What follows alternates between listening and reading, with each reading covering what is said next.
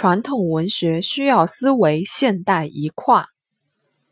日前，某网二零一六年度影响力作家评选榜单揭晓，把莫言、余华、麦家、刘星慈的票数加起来，也远远比不上畅销书作家刘同，引来争议纷纷，甚至有人感慨，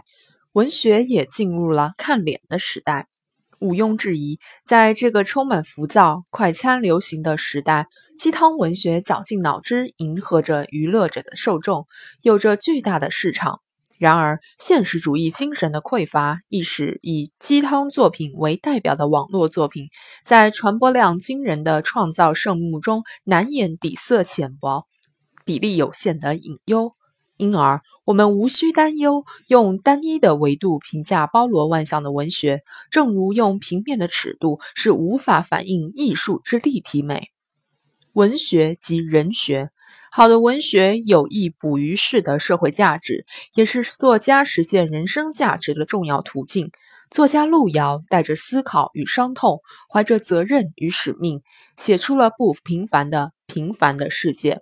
在冷硬如铁的现实里，洋溢着春天般温柔的诗意理想，刻画了人性的美好、人世的美丽和生活的温暖。但他这部作品一写就是六年，因长期闭门在窑洞写作，甚至很少见到太阳，对自己很残酷。而在当今时代，还有多少作家能够如路遥一样潜心创作真正有分量、有艺术价值的好作品？这是我们真正需要考虑的问题。如果说文学也有临界点，一半是海水，代表不声不响、相对平静的传统文学；另一半是火焰，代表热火朝天。粉丝飙升的网络文学，那么在两者之间是否还存在着一条路径可以互融互通呢？这同样是一个值得思考的问题。比如，网络写手一边写一边发布，及时接收读者反馈，并按照市场和受众需要随时调整方向，彻底颠覆了延续千年的传统出版模式，不再将创作成果单向硬生生地塞给读者，而是让。读者参与创作或影响创作，这对于处于发展压力中的传统文学而言，既是挑战，也是机遇。正如有读者批评，传统文学严肃有余而活泼不足，一些作家自说自话却语言晦涩，曲高和寡而孤芳自赏，写出的东西似乎不想让群众看。那些畅销书形式活、接地气，这可能是传统文学的一个短板。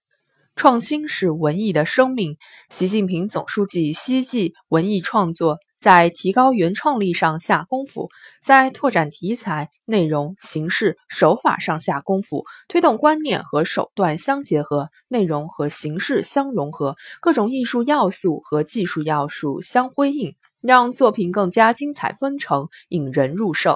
显然，传统文学也应在思维上现代一跨。这一跨既要有高洁的认知和坚定的信仰，有深扎于火热的生活实践，有面向最广大人民群众的通俗意识，又要更加注重作品思想力和传播力的精神内核，也要有在题材确定、语言运用、表达技巧等方面的丰腴状态。